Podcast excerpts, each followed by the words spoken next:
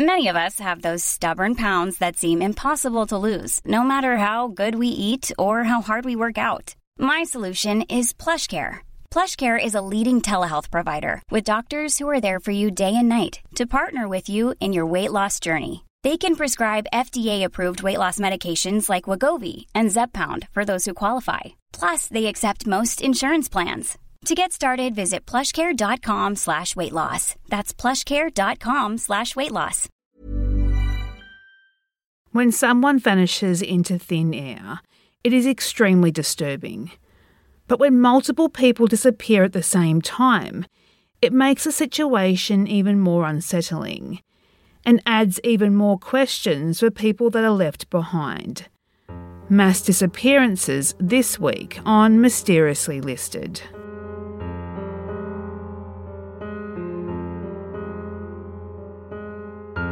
Number 3.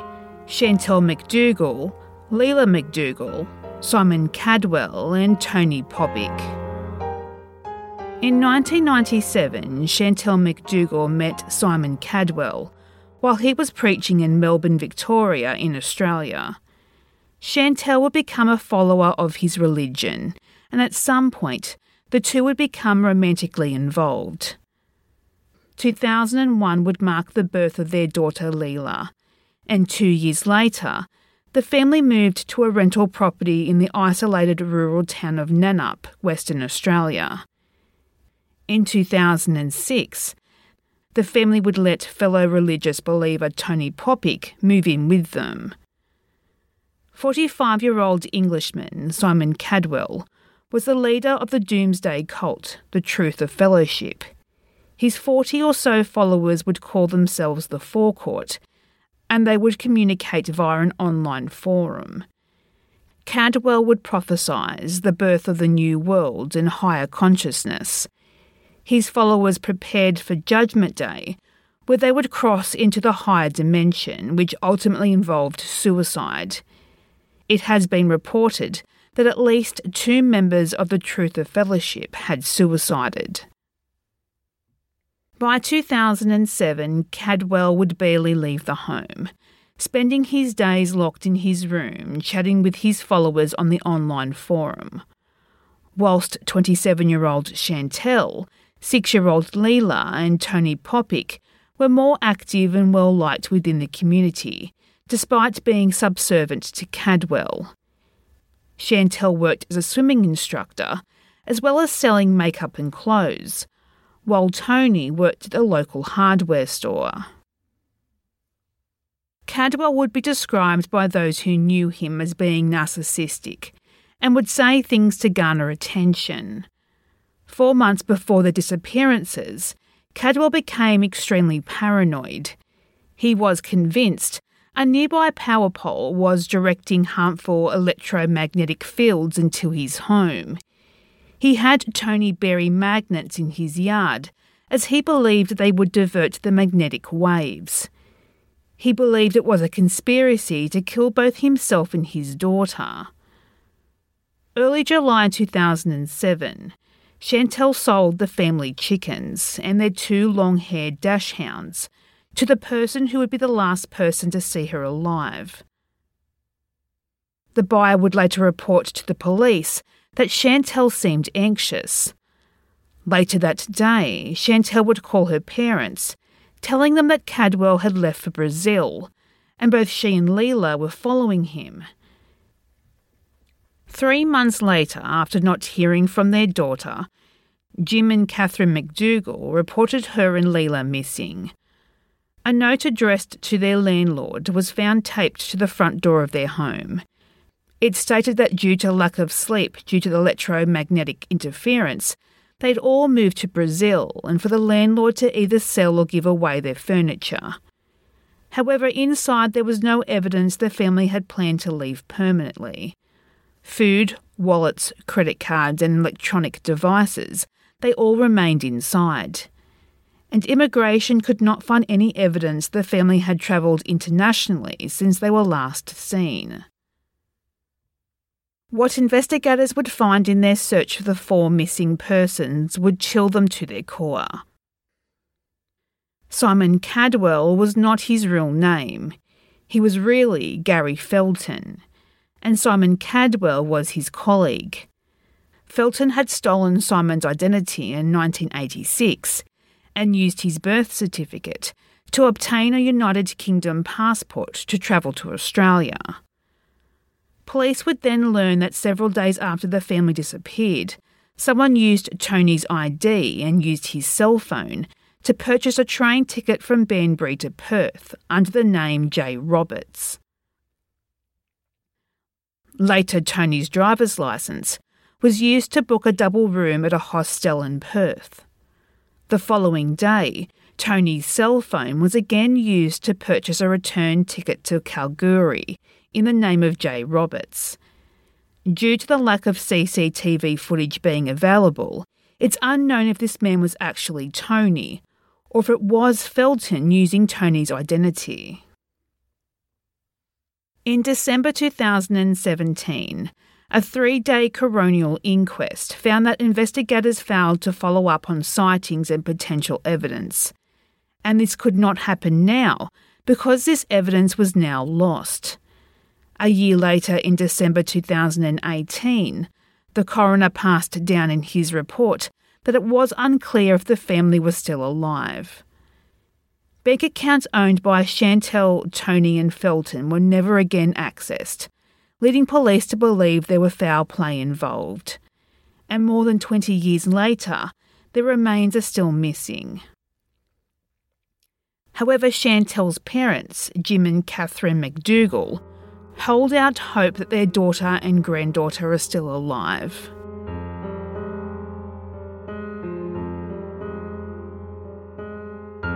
Number 2. Judith, Julie and Timothy Guthrie. In early 1977, Judith and Timothy Guthrie Sr. had separated, with Judith moving back with her mother and Timothy Sr. having primary custody over the couple's 2 children, 6-year-old Julie and 3-year-old Timothy. And despite being separated, Julie and Timothy Sr. remained close and amicable. On the afternoon of February 5th, Judith picked up the children from their father's New York home. Timothy Sr. waved goodbye to Julie and Timothy as they drove away with their mother in her green 1974 Ford Maverick with a white roof. The trio were never seen again. When Judith failed to return the children later that evening, he did not think much of it. But when he hadn't heard anything by the following morning, he reported them missing to the police. Judith's mother reported the car missing in the hopes the car would be spotted, but no reports had ever come in and the car was never recovered. The police's initial theory was the car had accidentally driven into one of the city's many lakes, but this was quickly ruled out. That particular winter in New York was a severe one, and it was determined the ice would have been thick enough for the car to have driven over it without it breaking. In the years that followed, Timothy Sr. paid large sums of money for private investigators and to have the lake searched, but no trace of the family has ever been found. There is no indication the family chose to disappear on their own accord. No clothing or belongings were taken. Bank accounts have also been untouched, and there was no substantial withdrawals made before they went missing. In addition, that morning, Judith's mother lent her boots and $10 for gas, indicating the car did not have much gas and that Judith had no money. Only a year after they disappeared, police investigating the case found a supermarket tabloid story which spoke of a hermit who lived with several wives in Arizona.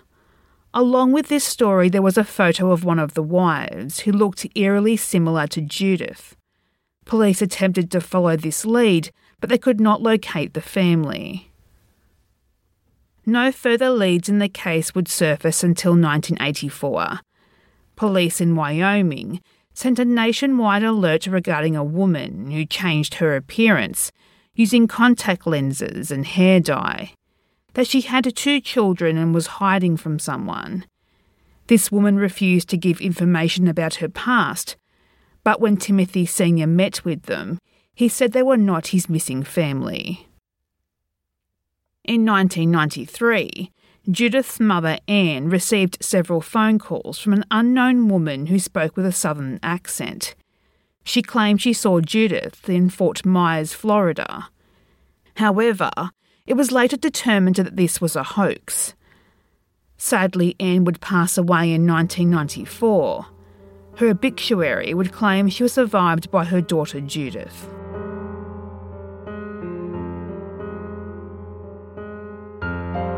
Number 1. The Salomon family.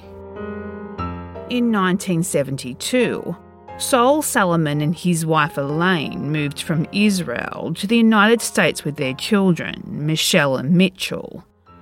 Sol supported the family by starting a small business, repairing and refilling fire extinguishers, which ultimately grew big enough to employ 4 people. The couple would go on to own some rental properties, but Sol's true love was his collection of vintage and exotic cars. On October 14, 1982, a neighbour of the Salomons noticed their pool overflowing into their own yard, but upon reaching out, they could not reach the family and reported them missing to police. When police arrived at the property, they found the house unlocked and nothing seemed out of place. Robbery did not appear to be the motive, as jewellery, electronics, $25,000 in cash, and a Rolls-Royce motor vehicle were left behind. The only thing that stood out as unusual to investigators would be in 15-year-old Michelle's room. Here they found some blood and small blood splatters, but nothing seemed out of place. 5 days after the family went missing, the family's passports, as well as Sol and Elaine's wallets, were found thrown along a stretch of highway several miles from their home. There are multiple theories over what happened to the family. Most circle back to rumours that Sol was involved in the Israeli mafia and had been transporting guns out of the country. These rumours were further fuelled by the police, who revealed to the media that they were familiar with Sol Salomon prior to his disappearance. And even though they wouldn't elaborate, it is important to highlight what they did say, that it wasn't due to any criminal activity. However, the police did publicly question they were suspicious in how the family could afford their extravagant lifestyle. The main person of interest in the family's disappearance was Sol's business associate, Harvey Rader, who was the last person to see the family. Sol had a $20,000 interest in Rader's car dealership. According to Rader's police statement, on the night of October 12, 1982 at 6 p.m, Sol told his wife Elaine and her visiting parents he was going to a car auction with Rader. Elaine's parents would leave around 10:30 that night. An hour later, Elaine was having a phone conversation with a friend when Rader rang the doorbell and the phone conversation ended. The family were never heard from again. Rader would claim they travelled to the auction in Sol's work van. On the way back home, Sol asked Rader to drop him off at an Israeli restaurant, which he did around 10:30. That knock on Salomon's door was Rader giving Elaine Sol's car keys. Rader denied knowledge of the family's whereabouts. Investigators immediately found inconsistencies with this story. The car auction ended at 5 p.m, but Sol did not leave until 6 that night. And the Israeli restaurant that Sol was allegedly left at that night, it was closed. In November 1983, a new witness came forward to implicate Rader. Rader's cousin, Ashley Pawley, was working with him around the time the family went missing. Pawley claimed that on the night of October 12, 1982, he had been in Rader's office with Rader, another car dealer, Gerald Baxter, as well as 2 unnamed Italian men. Sol had demanded his $20,000 investment back. Rader shot Sol in the head, and he ordered Pawley to drive the men to the Salomon home, where they murdered the rest of the family. Pawley was then blackmailed to bury the bodies in the Antelope Valley, near where the family's documents were found. As believable as Pawley's story may have been, given the evidence available and Radar's character, the story quickly fell apart. Pawley took the police to the spot he claimed the bodies were buried, but nothing was found. The surrounding area was also searched extensively, but still no evidence the family were there could be found. Regardless, based on Pawley's statement, Rader and Baxter were arrested on suspicion of the Salomon family murders, but were later released when Pawley backtracked on his story and stated that Baxter was not involved, and that those two Italian men, they didn't exist. This would backfire on Pawley and he would be arrested for the family's murders, but again he would be cleared due to lack of evidence. Pawley would then move to Britain and refuse to assist the authorities with any further questions with the missing persons cases. Despite this, and only having circumstantial evidence, in September 1988, authorities would charge Rader again for the murders. The district attorney would attempt 3 times to try Rader for the murders of Sol, Elaine, 15-year-old Michelle and 9-year-old Mitchell. The first 2 would result in mistrials, and the third, the defence would rely on the theory the family was still alive. 3 witnesses would testify seeing Sol in town the night he was last seen. The jury would acquit Rader for the final time in July 1992. The family would be declared legally dead in 1985 based on Pawley's statements. Sol, Elaine, Michelle and Mitchell's remains have never been found.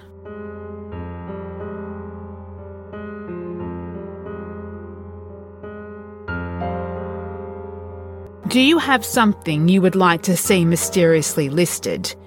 Do you have a particular theme that interests you? Message us on Facebook at Mysteriously Listed and on Twitter at Mysterious List. If you like what you have heard today, we would love for you to share this episode on your social media of choice. And if you are listening on Apple Podcasts, we would appreciate it if you could leave a positive review and subscribe so you don't miss an episode. Research, additional writing and hosting is by me, Ali. Music is by Mayu.